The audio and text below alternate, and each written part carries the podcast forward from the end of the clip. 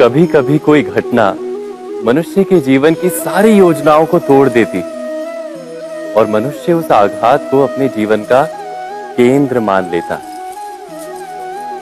पर क्या भविष्य मनुष्य की योजनाओं के आधार पर निर्मित होते हैं?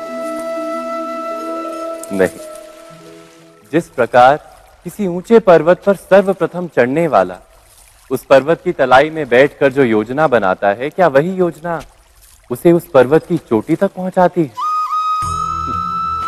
नहीं, वास्तव में वो जैसे जैसे ऊपर चढ़ता है वैसे वैसे उसे नई नई चुनौतियाँ नई नई विडंबनाएँ नए नए अवरोध मिलते हैं। प्रत्येक पद पर वो अपने अगले पद का निर्णय करता है। प्रत्येक पद पर उसे अपनी योजनाओं को बदलना पड़ता है। कहीं पुरानी योजना उसे खाई में ना ढकेल दे।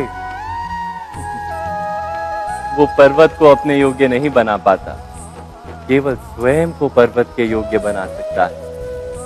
क्या जीवन के साथ भी ऐसा ही नहीं?